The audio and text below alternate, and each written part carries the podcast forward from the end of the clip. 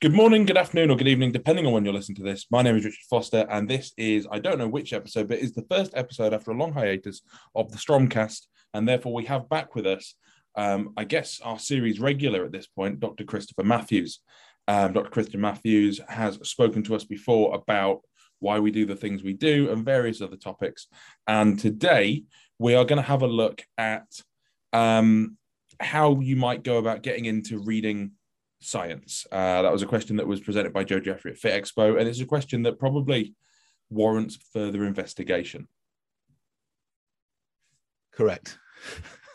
Flawless. very good, mate. Very good. Yeah. So, should we do a little bit of a setup then? We did our critical thinking talk at FitX, which yep. went down quite well. Um, and Joe was there, and and uh, as you know, I've been on Joe's podcast a few times, so I know Joe a little bit. And one of the kind of conclusions in the critical thinking is to basically start reading science, right? Is to to yeah. read stuff. Um, you know, that's that's one of the ways you can't just think critically. You can't just like do philosophy without coming up with some sort of basis to build on. But then, yeah, Joe asked the great question, which I think was building on his own kind of personal experiences of trying to get into reading science years ago and maybe struggling. I think he'd admit that. I think he said there that he struggled at first, which is obviously very normal. Um, so, what do we do? So, I kind of it was a little bit on the spot, um, so I kind of bungled my way through an answer, and I haven't really prepped today, so I'm going to bungle my way through an answer again. But let, let's start off a little bit with why the hell someone wants to to think that they should read papers, right? Because well, I think this this is where it starts, right? When people are like, "Show me the papers," or people are having debates and arguments, and like, "Where's your evidence?" and all that sort of nonsense. I think I think quite often as well in those scenarios, when someone then presents evidence, if you're not able to pick through that you you feel very much like well they've they've presented a study and as far as I, I know that proves whatever it is that the argument's about um, which is often not the case. Um, but it is still very often the case on the internet on facebook on these bodybuilding and fitness groups that people will present a paper like that's the end of the conversation. Yeah and um, i mean what kind of utter bullshit that is. It's it's it's horrific. And especially in the world of science where i come from where there isn't a study you know it's social science. So it's you know where, where i build up a body of evidence is over the course of like 20 or 30 years of looking at papers and, and are they kind of guiding us in certain directions? So so for me it's like it doesn't make any sense. Now there are some worlds of science physics for one um, and maybe even some extreme areas within biology where there could be a game-changing paper where one could come along and it's so good that actually this this one study has to be looked at and considered but not the fucking world of supplements and exercise. And I mean, there, there are there are some absolutes um, within things like supplements uh, because there'll be elements of chemistry and things in there. But but you're right. In the vast majority of questions, like what's the best way to perform a bicep curl, um, there'll be many many shades of grey. Yeah, and hopefully people aren't even asking that question as well. because if they are, they can get lost. Best bicep curl. But so I think that's the first thing is to just just get everyone to wind their necks in about I've read a study, I've read this, I've read that. If that's the reason you want to go and learn how to read science, you're coming at it from like the completely wrong position. Like I want to be able to defend my sorry, let me turn my emails off. Um, I want to be able to defend my bullshit argument on on Reddit or whatever TikTok nonsense grinder or whatever people use to have these conversations. Therefore, Chris, teach me how to read a paper. No, go away. This is this isn't for you. Get lost. You're not my sort of person. So let's say then what what would be an appropriate reason to start thinking about science? And I think this is where Joe was kind of coming from. Is just the, the general people who listen to this podcast who probably want to know a bit more about the stuff that we do. And what where I always capture that is you, you've got to kind of have a, a, a job that you're trying to achieve. Yeah. Right. You've got to, you've got to go into it with some sort of, I want to know this area more broadly. And, and you might actually have a really specific target. I want to really know something about my nutrition because I've got this this this problem and I need to figure it out further down the line. And, and that's a really specific job. And you might have a more generalized job, but it needs to be something because then you have a guidance towards it. I suppose in that example that you gave, the the the starting block and the bit that a lot of people will fall down on is just finding the literature. Mm. Um, that's that's something that's very difficult. I mean, I I still struggle with that myself sometimes because uh, not just in terms of of who's written it and who's produced it, but just the right paper in the first place in terms of uh, the content. Yeah, well, let's put a pin in that for a sec because that's jumping further down a line that we've got to kind of get towards. So, if you've got this kind of idea of a job that you're trying to achieve, a thing that you're trying to get done, then you have to recognize, especially if you've not done a degree, and a, degree is by no means the be all and end all, but one of the things that we do do well at universities is teach people to read stuff. But if you've not done a degree, you have to do basically what we would do in a degree, which is first year, we get you to read some introductory introductory texts, some basic books about it. So we don't go like the Krebs cycle when you're looking at energy systems. Here's here's here's like the latest information on the Krebs cycle. We give you a book called McArdle Katch and Katch, and it and it goes through the basics of energy systems. That's where you start, right? Yeah. So you have to know what they're, and I think the equivalent outside of university is podcasts. Um, and this was one of the things that I said uh, at Fitex, and someone said, "Well, how do we know which is a good podcast?" It's a fucking great question, isn't it? Because a lot of this stuff is gurus and snake oil salesmen. So I think in that instance, you've got to be asking around. So the, the, the beginning of this, I think, is to ask people stuff. One of the questions is how do I how do I get into science, and then the second one is who where do I start? And there's a bunch of podcasts that we'll know of. Um, let's drop a couple in here because you know a few. But I I really like the Revive Stronger podcast, podcast and anything that Mike Israetel does is solid science. Joe's website, optimal physique development, as long as it's not a topic that I disagree on Joe with. Um, yeah, that's a good place to be. Um, I find things like Joe Rogan can be very, very unhelpful. Um, and I'm sure there's a lot of people that do listen to that as a source of factual information. Yeah, yeah so with that in terms of broader education philosophical thinking and all the kind of some of the interesting topics he covers yeah again you've got to go in with a skeptical eye and here's here's one of the problems if you go into these things and your job as we talked about earlier and this is where this kind of circles back slightly if your job is to prove what you already think is the case right? And you're just going, oh, I need evidence to prove this. You, you're going in with the wrong job. Confirmation bias. And... Exactly, yeah. And Joe Rogan's a classic example for that. And, and and you've hit the nail on the head with Joe's podcast. There's some but really Joe's, Joe's also a terrible example of authoritarian bias. So he's he can quite often both be giving the answers that people are looking for and be in a position of per- perceived authority on whatever topic he decides to talk about on that day. I'm sure he's a lovely guy, but I've heard him talk about supplements and and and there have been things that are just factually wrong. Yeah. Um, however, when I've discussed this with people, but Joe Rogan said it's been deemed a completely legitimate argument. Yeah, think of Joe Rogan like a GP. He's your first in. You got a bit of an illness, right? You go and see your GP, but you know they're a general practitioner. They don't know shit about spinal injuries other than rest, ice compression, elevation. Wicked, thanks for that on my spine. So they send you somewhere else, and Joe Rogan's good for that. I think that's that's how to think with those sort of things so yeah we can't go in cherry picking. We can't go in looking for the for the the answer. We have to go in looking for like initially some base level understanding. Once we've got that then for this area right there's so many tech there's so many books that have been re- written recently by renaissance periodization. Menno henselmans has got a book out as well about training methods and all that sort of stuff. If that's what you want that's what you're into then you go for that. Now you have to find the equivalent of what the science is in your area so if you're doing social science research methods, you know, you come to my book, right? Because it's a nice, easy intro and it gets you doing it in a practical way. But it's finding that sort of what, what I sometimes refer to as the golden text. Wherever your level is, you have to find the text that fits for you at that time. So, so that's the start point. So we kind of like go in with it. We, we, we don't go in at the sharp end. We can't think that we're going to go in and read complex existential phenomenology when we start looking at um, philosophy. We, we go in at the very basics and we try and understand some simple ideas. And that's the same with any sort of science. So I think that's the first thing that people have to get when they want to read papers is don't read papers. How important when, when well, I was about to say, but then you you cut my legs out. I was about to say, when it comes to reading papers, how important would you say it is to find papers that you actually find enjoyable to read?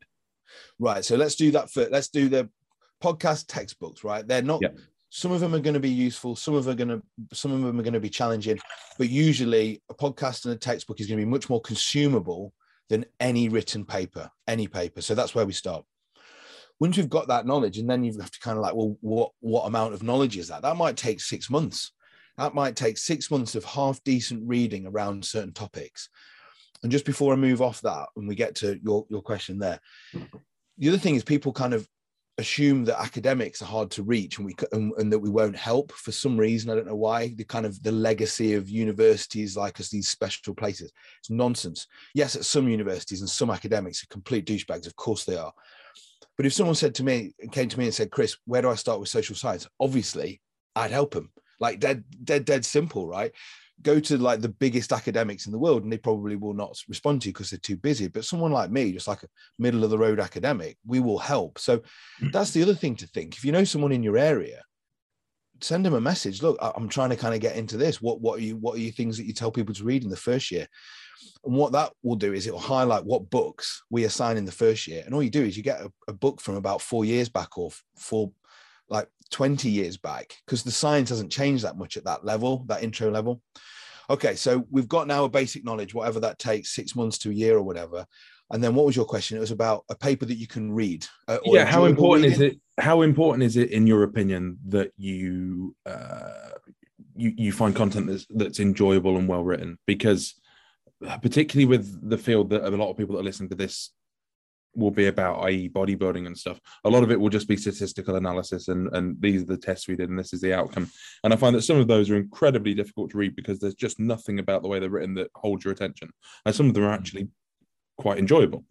Um, is that something you consider to be important? Something to to factor into? Yeah, I guess. It, it, it, again, it depends at the level you're coming into it, doesn't it? So for me, when I have to read papers that are in my area, the the the level of the writing shouldn't matter right? Because i've just got, i've got to read it. I've got to understand what's going on in my area. So that's that. Mm. but if you're coming in at a lower level um, and just trying to understand stuff then i would be avo- i'd avoid anything challenging to begin with. What would be the point in that? Because you're you're not making a living off this. You're just trying to educate yourself a bit. So uh, and and and I actually give similar advice to my first year phd students where i'm like just if you if you can't be asked don't worry about it. Like you're going to read this by the end of the project but you don't need to like drill through it in the first year. And this is probably the same advice for anyone getting into this area. You find that something's written in a really bad way. Make a note in your mind. Okay, I've not read this. Maybe I'm not ready for it because it might be written well, but you just don't get the words yet. And then come back to it later on. So I think that's something to be aware of. And at the same time, there's texts that are written with with these kind of things in mind, i.e., someone trying to understand a broad area. So you'll hear people talk about um, meta-analysis and things like that where they try and pull lots and lots of research together. I mean if you're trying to understand a basic topic you go to the meta-analysis to begin with it, once you've got some understanding. Yeah. And and if you're not going to be writing a scientific critique don't worry about the statistical analysis of the meta-analysis. Just take it that it's it's never perfect. There's no such thing as a perfect analysis. There's no such thing as perfect stats. So know that it's wobbly. Everything is wobbly and everything has doubt to it and then go in with that approach and, and and read that paper and understand it as much as you can. What what tend people tend to do is they tend to just jump straight to the conclusions, which is fine. But usually the introduction and the lit review is where a lot of the juice is, where a lot of the information, the background information is is hidden away. And people are like, oh, I just want to know what this study says. F the study because it's one study. Look at the literature that they've talked about and the way they've constructed their argument to justify their paper and that will give loads and loads of information. So i think i kind of like i've answered that question a little bit but moved away from it in, in terms yeah. of trying to understand where the easier parts are rather than an easy paper. But something you just something you just touched on was um, you know people saying i just i just want to know what this study says. It's important to understand that just because something is written in a conclusion doesn't make it fact. Yeah for sure. Uh, but again particularly referring to to our strom's field um, yeah. You know, and I guess with social sciences even more so. Um, but but that's something that people get really tied up in. This study has said in the conclusion this, therefore that is a, a, a fact, and that's simply not the case. It shows that the conclusion will probably show that that's what that study demonstrated with that specific set of variables and that specific set of people at that particular time. Yeah. And certainly, if you find four or five studies that demonstrate the same thing, you're starting to get a good way towards a fair amount of conclusion that they're, they're all looking in the right direction. But actually, with things like training, um, for example, you could probably find three studies that all conclude completely different things despite looking at exactly the same area. Yeah, for sure. And that's again why you have the lit review, because a well constructed literature review literally reviews the literature. It goes through these blocks of analysis that we're talking about, not single papers. A good lit review might actually go into detail or one or two on one or two papers that are very, very close to the current study. But most of it is like it starts usually and goes from the general to the specific. So it'd be like, you know, over the last 20 years of, of studying X, we have found that over and over, Y seems to happen, right? Okay, oh, wicked. Okay, so that sounds like something I can build my thoughts on because these people have done some of the work for me, which is synthesis of literature. And here's where it gets a bit more challenging for people who are trying to read science. When you accept that one paper doesn't do much, well, I'm asking you then, if that's the case, to read lots and lots of papers. And some people haven't got the time or motivation for that. But literature reviews do it. So papers do this stuff or should do this stuff pretty well. Um, and then just back to your point around conclusions in papers, papers are written for scientists, right? In, in, in, in the end, we try and write as well as possible. And there's certain texts which we can write in more accessible ways. But an academic paper, an academic journal, reviewed by academics, written by academics, is not a surprise. It's, it's to be read by academics. And therefore, some of the caveats that we know to put in, like you've just done there, or a conclusion does not mean this all the time, doesn't need to be said because I know when I read that paper, oh, okay, the the the the, the problems in these analysis, I'm they're a part of my analysis anyway. Yeah. But it's very easy when you're reading that for the first time to be like, oh, this is this is truth and this is gospel, and and, and that's not the case. So part of this kind of reading is also to really be aware of the language and, and look at the language in detail and pick out what the what the literal word of the, the, the, the sentences sorry the literal meaning of the sentences are where where people use the word literally completely wrong, right? Um, this is the time where it's correct because you're reading literature. Yeah. And in those words, if it says this study has shown that under certain conditions, these things seem probable, you've already got three caveats. This study, certain, probable, not all the time, every time, always. It's yeah. these caveats that are in there. And I think people tend to lose the detail when they read that. Oh, look, this happens all the time. No, no, no, no, no, no. They said in this study, certain conditions, this happens probably. Right. Okay, now we know where we are. Then I think we just can we can just move it on a little bit and start to think about the utility for the sample of the of sorry the utility of the sample that we're looking at in research for actually the people who listen to this podcast and we've talked about this a million times right how many how much how much research on these supplements is done with fit low body fat usually men usually men probably quite a lot of men actually with lots and lots of muscle who have very good health in some respects and also very very bad health in other respects potentially well yeah. the answer to that is almost none yeah, I mean, there's um, I think one of the best examples is um, epicatechins. Epicatechins were all the rage a few years ago. They were touted as a natural anabolic. I don't know if it's a product that you've heard of. Um, they're, they're a green tea extract. They're a they're a component of green tea, a very small component. And there was a study done, um, and, and American supplement companies, British supplement companies, there's not a lot we can say. We can't make claims and things. I can put a link on my website to studies that have been done on ingredients. That's about it. Um, but there was a big spate of American supplement companies saying that these are uh, show steroid-like things, and they were sh- they were showing excerpts from a study, and the study showed that over a six-week period, this particular ingredient increased strength by a factor of fifty percent, right. something like that. So that was that was the claim, and there was a study, uh, and the study was in, I think there were over sixty-year-old men there was one group who used this supplement and trained their grip every day for six weeks. And there was another group who didn't use this supplement and didn't train their grip. And the group who used the supplement at the end of the six weeks increased their grip strength by 50%. Yeah. But they also trained their grip strength for yeah, six yeah, weeks. Yeah. There was nothing factually incorrect about what the American supplements companies said, other than the fact that there was no context given. Yeah yeah, yeah. Yeah, so you end up with these kind of wonky interpretations based on one study, based on a weird sample, when some of the people in this podcast would probably be like just completely out of it. I mean, and one of the things I think is a really solid thing around supplements is that they they work right if you've got some sort of lack in your system. So we know if your body synthesizes creatine correctly, I'm kind of outside of my language here, then you don't really need to supplement creatine that much. Mm. Okay, so g- give me an example where Uh, vitamin. so you Uh, take magnesium. There you go. It, it yeah, magnesium, vitamin, most vitamins, to be honest, if your diet's good. Creatine's a bit of an outlier because as time's going on, we're finding more and more benefit. They're doing studies on creatine now with um, with children, babies, Oh, for right. cognitive development. Um, Right. ATP is, you know, as we know, fuel source for your muscles, but but it's also the fuel source in your brain. Uh, they're, they're doing studies on it with Alzheimer and dementia as well in, in, in elderly people. Um, so that that one's a bit of an outlier. That's like the the best supplement on the planet if you want to use an example of something that really does have a, a tangible return Yeah. on its on its value. Um, that Yeah, I so- never remember to take. Yeah. Um, but yeah, as as a general point though, um, if you look at that, let's leave creatine, and you go, oh, magnesium helped in this population who are deficient in magnesium, therefore I should take magnesium. Hold on, are you deficient in magnesium?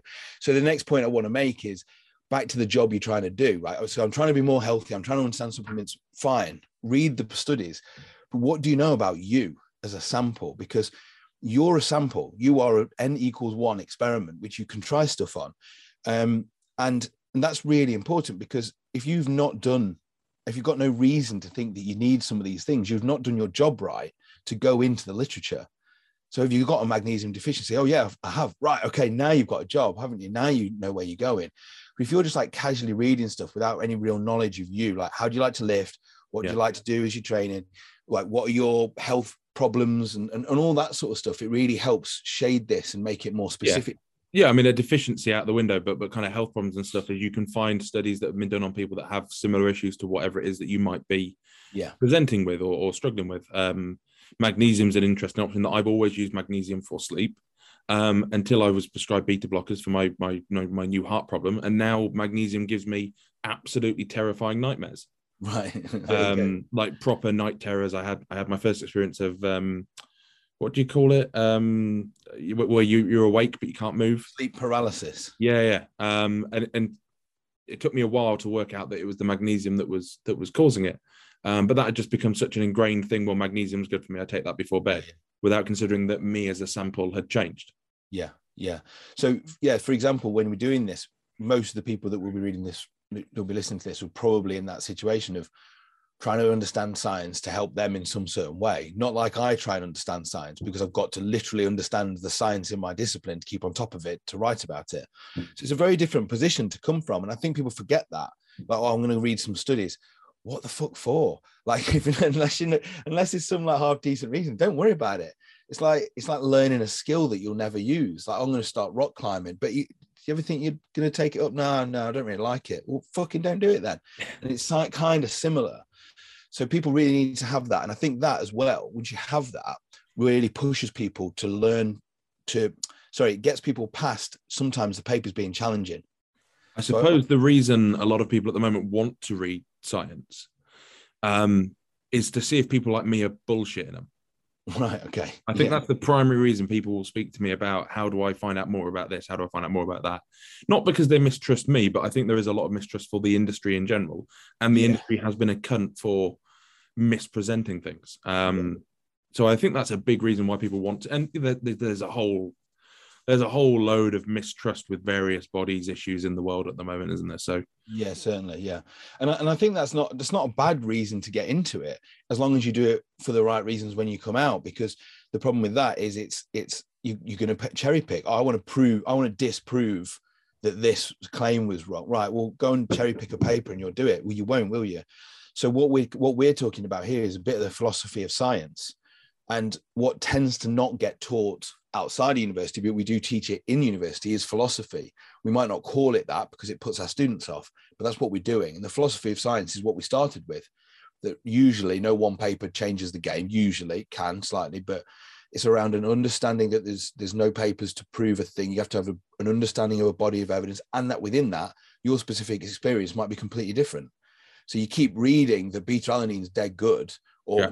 maybe the opposite, and then you take it and it does nothing. Like, well, that is that dis- disprove the papers? No, it shows that maybe there's something wrong with your beta alanine or something different about you. And people like forget that when they're looking at science because it's this, or this replacement for religion now. This like big thing. Science is this. It's facts. Nonsense. with with beta alanine, it's a really good example actually. Um, it can quite often be that actually the the changes in performance, although statistically measurable, are imperceivable. Oh, right, to the individual, yeah. To the individual, absolutely. I actually attended a lecture at your university on um, uh, bicarbonate of soda. Um, oh, I remember. Yeah, I remember you. And, um, and and I guess that would be a, a lot like statistically, they consistently found that it was efficacious.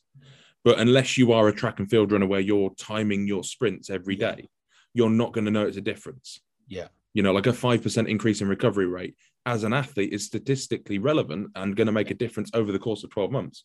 Yeah. But you're not going to feel that. Yeah, and one odd thing for people to think they would even feel anyway, like your body is as refined as a scientific instrument. Do you know what I mean? Yeah. Like, oh, I can yeah. feel that. And in certain stance, instances, yes, you can, right? You can feel certain elements of things. But then as well, if you can feel something, like you can feel caffeine making you jittery, that doesn't mean to say it's going to have a performance be- benefit for you. Well, that's, that's exactly right. And that is something that's really difficult with. There are certain products on the market at the moment, pre workout wise and stuff, that will get you fucked up yeah. But they don't have anything in the way of ergogenic benefits. Yeah, yeah. But an ergogenic benefit, the consumer isn't really going to notice until they get 12 months down the line and go, actually, you know what, I've made really good progress. And even then, you can't assign it to one thing. Yeah. Um, so yeah, perception and bias is really, really difficult, particularly within within supplements and and sports science and, and all of those things. Um, what we're getting at there, though, is all of that last bit of discussion. That's philosophy of science. Yes, we're giving specific examples, and we're not using necessarily complex terms. But what we're doing is showing basic critical thinking around evidence, um, usability of findings, so pragmatism, problems with samples, all this sort of stuff. Now, if you go into reading this stuff without that knowledge, that's going to be really, really hard to pick up. So I think some of this stuff is getting to grips with philosophy of science, and not being scared of it. I think yeah. people people do two things with philosophy of science. One, that be scared, I'm like, oh, what's this with these big thinky words? And the, the second is they hear the word philosophy and think, no, no, no, I want to do stuff in practice. I'm not bothered about the thinking stuff. It's nonsense. We've this whole last half an hour is based on our understanding of philosophy of knowledge, a philosophy of proof, yeah. philosophy of evidence, philosophy of all that sort of stuff. And people neglect to recognize that philosophy is a really practical, um, I was going to call it a science. It's not. It's a dimension of science, which is very, very practical. But people think it's it's abstract, and of course it is. In one respect, the way it's written can be challenging, and the historical ideas of it is people literally kind of thinking through stuff and trying to understand them. But you apply, you always apply it to stuff, and the whole yeah. field of science is philosoph- philosophical in nature. That's why I'm a doctor of philosophy right? I, am not. A, I'm not an MD. I'm not a medical doctor. I'm a doctor of philosophy. Yeah. That's what PhD stands for. Have you ever been in that situation in an airport or similar though, where someone says, "Is there a doctor here?" and you've kind of, oh, but not really. I've been in it and obviously not done a thing because I not can't. Good, okay. Unless unless they want rest price, rest price, rest eyes compression elevation, I've got nothing. so I just keep your head down. In effect, you just keep your head down. It does say on my on my passport this person is a doctor. It's written actually in bold letters. Useful. For that, for that reason. It didn't, they don't just put DR in front of your name. They put this person is a doctor. And it's like, well, yeah, but fucking hell, unless you want to, unless you want to get into like social stigma of fucking this, that, and the other, you, I'm not going to help you much. I mean, if someone's terminal, you can have a chat about it with them and and and ruin that whole experience for them. Yeah, I could, I could certainly talk about uh, the existential passing of life and all that sort of stuff. Definitely. definitely. not a conversation I'm having with you anytime soon. No, certainly not. Certainly not. Not a chance. So, so I think there's there's a lot of there's a lot of thinking around um, where we go with this sort of stuff, where we go with science, and I think people get very very caught up in it in a in a in a in multiple ways. We started with that issue around I'm going to prove this. I'm going to go and cherry pick a paper. Look, I've proved it. Fuck you on Twitter, sort of thing, or whatever people use these days. It's only me who uses Twitter, apparently. It is only um, uses Twitter. So there's a, then there's then there's the personal side of it of like what you actually trying to achieve with this, and get over get over yourself if you think it's going to be easy as well, and go to the basic text. I had a student say to me in my third year module um, that books are no good. Uh, bear in mind, at that point, I'd written, I'd edited two. This year, I've published one. I've got next one going, and this person says to me to my face, "Books are no good because it's papers." I was like, "You could, you couldn't be further from the truth." Especially But what was his fundamental argument in terms of a lack of future change, or No, he basically he basically decided that because papers are peer reviewed and books aren't, and they kind of are really like mine's my stuff's peer reviewed in that people have looked at it, who are my peers, and helped me get it better. well, this is another phrase that people think makes something infallible, Yeah, which Let's- which let's- it doesn't. You know, oh well, that get- study was peer reviewed. let's get into that after I've made this point. So, so books are peer reviewed, but also in, in a different way, but also like you, you don't go writing books unless you've got something to write about because you've done a load of work, right? I don't write a book. So I'm like, oh, I can't publish papers anymore. I've got shitloads of papers out. I don't need more papers. What I need to do is bring it together in a different medium. So a paper for me is 8,000 words. Within your area, it's usually about 4,000 words because we're a lot more wordy in, in social sciences. But a book is 100,000 words. So I can do shitloads more. So books are really valid in that way. And also I can present it to a, in a voice, which is more accessible. So books are ace. Anyway, so I'm encouraging everyone to get into books basically rather than worrying about papers. Then we were talking about peer review, right? Oh my God, people think peer review is this, this amazing system. It's basically the, the worst, sorry, the best of the worst systems. It's, it's, we're stuck with it. It's a little bit like democracy. It's getting your mates to have a Democracy look at is it. Say again. It's getting your mates to have a look. in some respects, yeah. Like democracy is so fundamentally flawed, but it's better than most other systems, same as peer review. So there's the, the idea that someone's doing blind peer review, right? So I'm I, I write something about boxing, and most people will know it's me already. So there's no such thing as it being blind peer reviewed. They'll they'll have a very good guess it's me or maybe two or three people others, because of the way that I write, the things that I write about. So so that's just an example from my past the the lower down the journals you go, the less the less um the less the editors can be picky about who does their reviews for them. Yeah. So what you tend to find is that the further you go up science, the, the better journals you publish in, but also the better journals review for. Um, and that works for me because the better journals I can review for, it means the better papers I review, which means I have to do less work usually.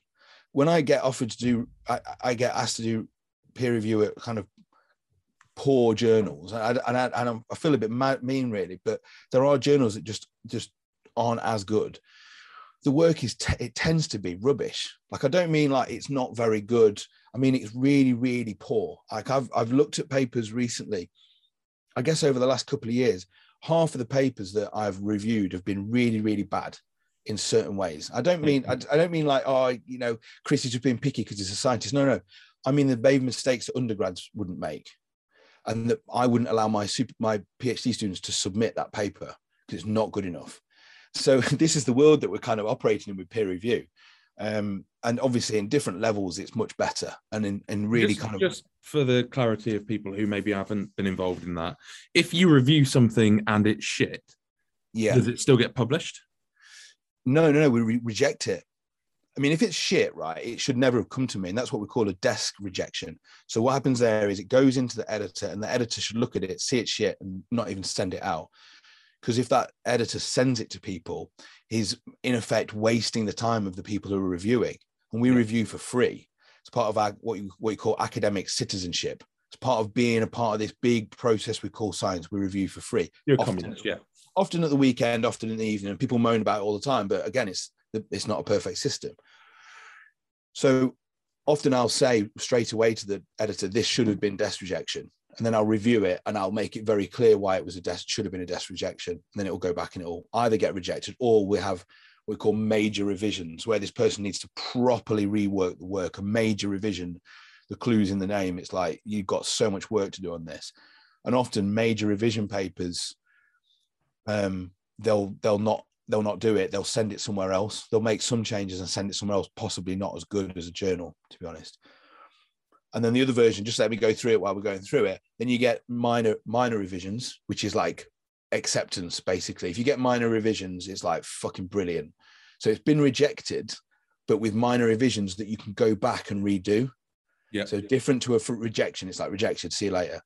And then you have um, acceptance, and you usually do the deal with the reviews, reveal, re- deal with the questions, the comments, push back on them where the reviewers were wrong, and you can demonstrate why they were wrong. And there's there's reasons why they should be because it's your work. You know it better than the reviewers a lot of the time.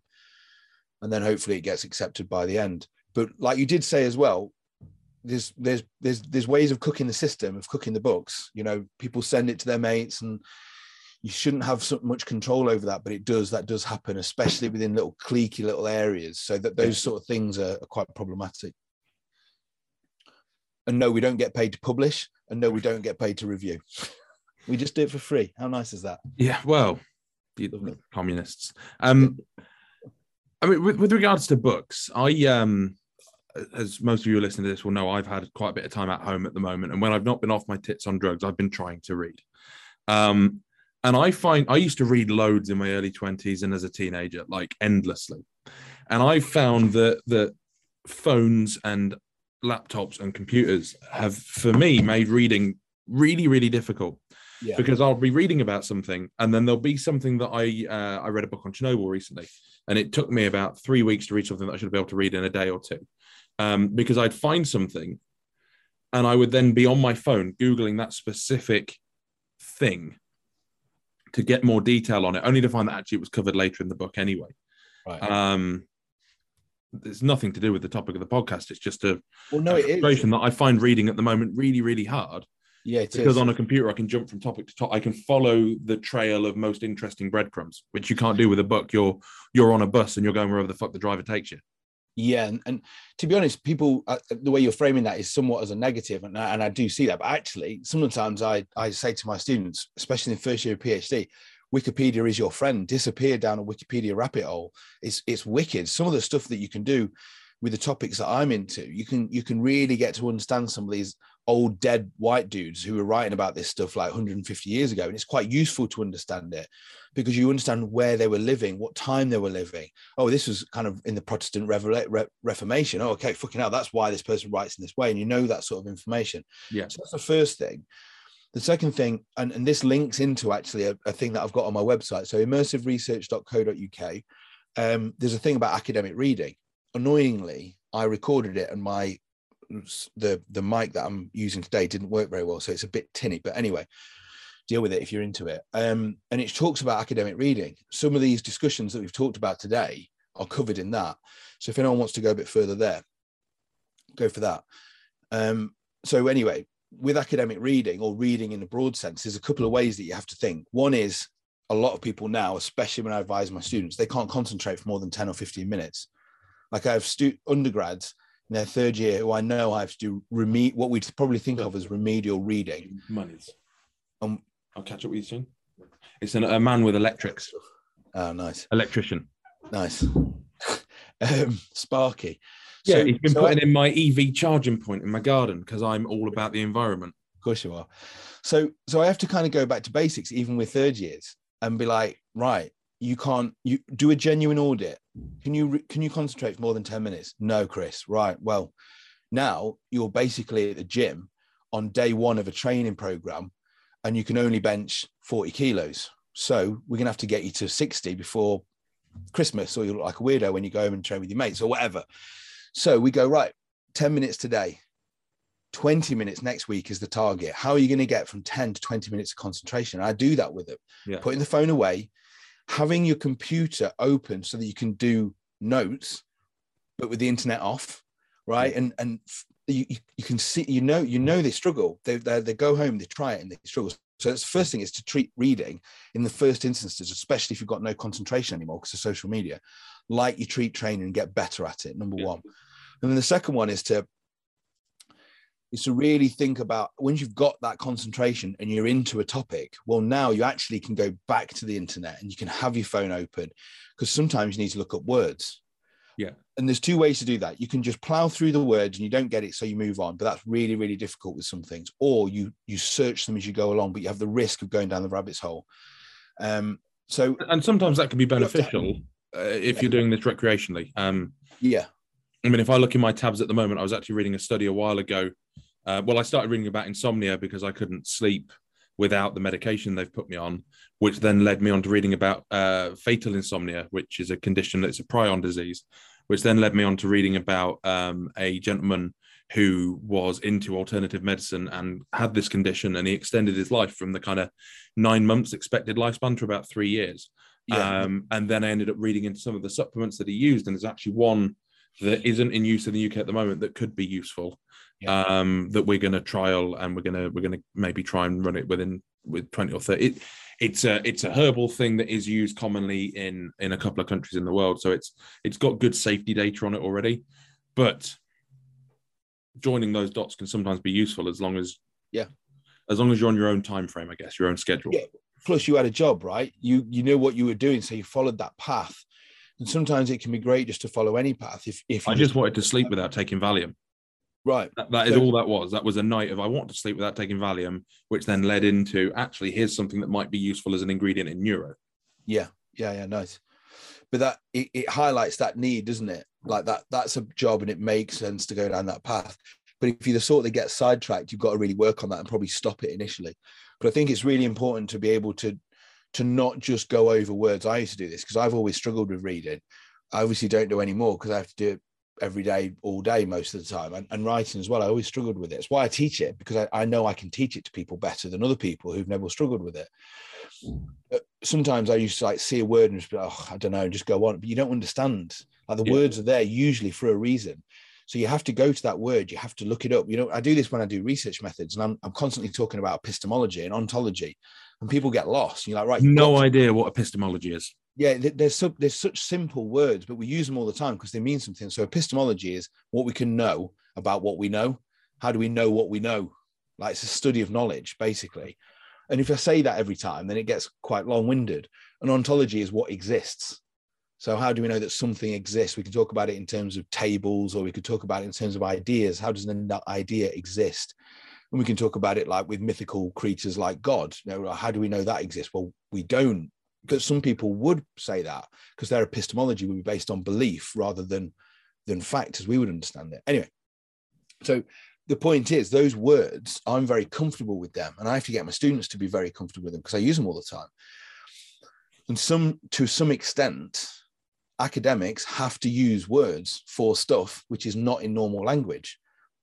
Got to learn them Yeah. that, that's that's it. Like there's a way in which academics can write like complete dickheads. That's the one side writing in a way which basically means no one can understand it except for your best mates then there's the other side where academics dumb down their work to the point where it becomes unuseful. We have to find the middle ground which is a two-way process. One me as an academic writing nicely in a way which is open and accessible and when i use complicated words defining them which is what i do in the book as you'll as you'll know use a lot of footnotes but that's not possible in papers as possible. And then the other one is for people who are reading it to actually go, right, reading is an active process. It's not like fiction where you can just sit back and let the story wash over you. It's not reading Lord of the Rings. It's not that. And if you think it is, you're in for a, a bit of a fucking fall, aren't you? you you've got to be going into these words and go, oh shit, Chris has said something here which don't make any sense. Okay, I'm gonna have to do a bit of groundwork. And there's been times when people have read, you know, two pages in a whole day. Like Yeah. some of my students, two pages because they've had to trace every single bit down. Well, that's it. That's the job. and, and I guess a lot of these keywords or specific words will be hopefully um, relevant specific to the topic. So if Yeah. someone were into sociology, there would be a, a, set of keywords that might come up more than others. That once you've got your head around, it, it becomes a little bit easier. Yeah, and Wikipedia again is a friend for that. It's like we in our first year, we, we with our students, we have to like obviously keep them off Wikipedia because they go to Wikipedia and it's it's not the sort of knowledge we need to get them to use. Yeah. Once we've got them understanding what papers are and how they work and all that, then we can come back to Wikipedia and use it. It's quite useful. But but in the context of this, I was going to say in the context of this, Wikipedia can be a useful tool for people that are just wanting to like. You don't have to read scientific papers to understand Uh, a topic. I spend huge amounts of time on Wikipedia, and the only thing I would say that it's important to do is to then check where those references in Wikipedia come from, which is no different to what you would do with a study uh, potentially. Um, which is how I ended up on this specific paper about this gentleman with this condition, and you know, you go and you read. Um, because Wikipedia is effectively just somebody writing a summary of. Um, it's almost them writing a. Um, what was the term you used for it?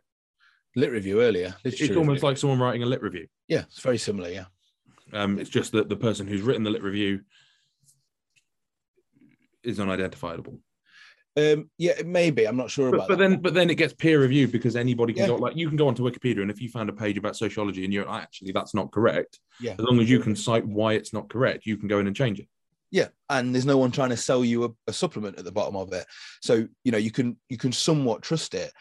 the, the the language is important again. I, you know, I said earlier about looking for the wording in the language. I said you can somewhat trust it. So there's there's Yeah, trust I in certainly, it. I certainly wouldn't want the conclusion from a podcast on getting into reading scientific studies to be just go read Wikipedia. No, Um, but it's more. You, you talked before about a job. Um, you know, what what job are you trying to achieve? What are you trying to do?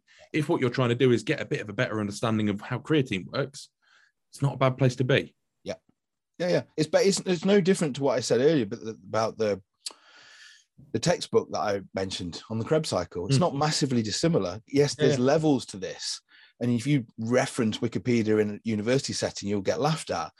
But it, it, it depends what your job is. If your job isn't to get a first at university, well, uh, all bets are off, right? Let's look at what we can let's look at what we can read to try and understand it. As long as we know that there's things are fallible, and we always have to Obviously, as as we know, I haven't been to university, but um, from what I'm told, if you reference Wikipedia at university, you'll be laughed at. I've been told that several times.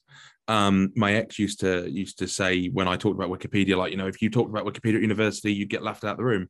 But if someone read Wikipedia and then referenced the study at the bottom of the Wikipedia page, that's fine. no. You'd have to read the study. Well, yeah, of course you read the study. But yes, but, and, but that's and how you got there. Let me just get rid of some of the snobbery here as well, because I've said that in a kind of throwaway way. And actually, It's been said to me several times. yeah, well, the way it would work with us, and, and most universities now are much more aligned with this sort of way. If a student used Wikipedia in their one of their first assessments, that would be my fault because we haven't shown them in enough detail why Wikipedia doesn't work and why that they need to get used to reading these other things. So one, it's my fault. So if it's my fault, I'm not laughing at them. If anything, I'm going, damn it, why didn't I get this through to you? Maybe it's engagement, maybe it's our fault together, me and the Yeah. student. I don't know. But that's the first thing. So there'd be no laughing at someone. But by the second or third year, we wouldn't be laughing. We'd just be saying, you can't use this. It's, it's, this is not good enough scholarship. Now, you're then finding the actual snobbery to it, which is you could go and learn from that Wikipedia entry and then go and find some science. Yes. And there is an element of that's somewhat problematic that we can kind of do that. But we have to have some sort of standards. We have to have people demonstrating they can read academic papers and books. Yes. And if we just if we allow everyone to just start, you know, referencing this, that, and the other, it, it doesn't really work because the systems aren't in place. The peer, peer review as we know it isn't the same. Yeah. Although there will come a point in 20 years' time where if someone identifies as a doctorate level individual, but only has Wikipedia knowledge, you will have to accept that identification. That's coming. You know that, right? get lost, mate. Get lost. It's happening. I'm not getting into that debate. You know, I stay away from those debates. yes, I'm going to. I might start just identifying as a Wikipedia expert rather than an actual expert in social science, and let's see what happens. Okay, mate. That sounds like we're coming to an end, doesn't it? Yeah. And I've got a meeting as Um, well. Wicked. Thank you very much. It's really good to have you on. Um, we will delve into some specific questions again at some point.